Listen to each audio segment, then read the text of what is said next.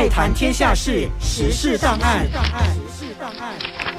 iFM 时事档案，让你了解新闻事件背后你还不知道的事。我是追谢进程。对于阿里巴巴这个名词，相信全球大部分的人都不会感到陌生。但你知道这简单的四个字背后带着多少种意思吗？首先，中文的阿里巴巴是个翻译词，最初是出自于阿拉伯文学故事集《一千零一夜》当中有一则阿里巴巴和四十大盗的故事。阿里巴巴 and the Forty Thieves，一个叫做阿里巴巴的穷孩子看见强盗在山洞门口大喊“芝麻开门”，就发现了宝藏，最终。打败了强盗。由于阿里巴巴这个词的中文翻译一直都相当统一，所以使用中文的群众对这个四个汉字逐渐熟悉。当然，另外一个原因就是中国富豪马云将这个字作为他公司和品牌的名字，因为他认为这个词在世界上所有语言当中发音都是阿里巴巴这个音节，也就是说，全球所有人都听得懂，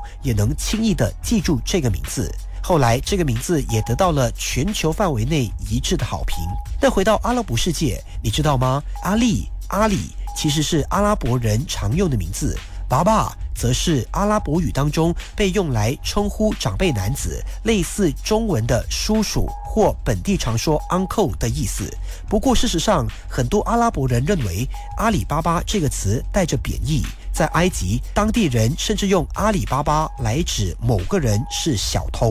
在我国，阿里巴巴有另外一个意思，阿里巴巴文化指的是商业寻租模式 （rent seeking），也就是说，一种取巧的商业行为，包括透过特殊身份或管道，例如土著企业获得政府项目合约，再分包给其他公司的做法。或者是把自己的经商执照或商店违法转租给其他人经商，尤其是违法向外劳出租准证等等，目的是在不需要实际经营或执行的情况下，透过操纵和利用自己的资源，轻易获取利润。俗称阿里巴巴这样的寻租活动，对我国造成了沉重的经济和社会损失，因为恶意分配资源，降低了经济效率，扭曲了市场竞争，减少了政府收入，加剧收入不平等等等，预计让国家面临占国内生产总值 GDP 百分之一的损失。所以，首相和政府近期都表示，经济部和总检察署将连同相关的部门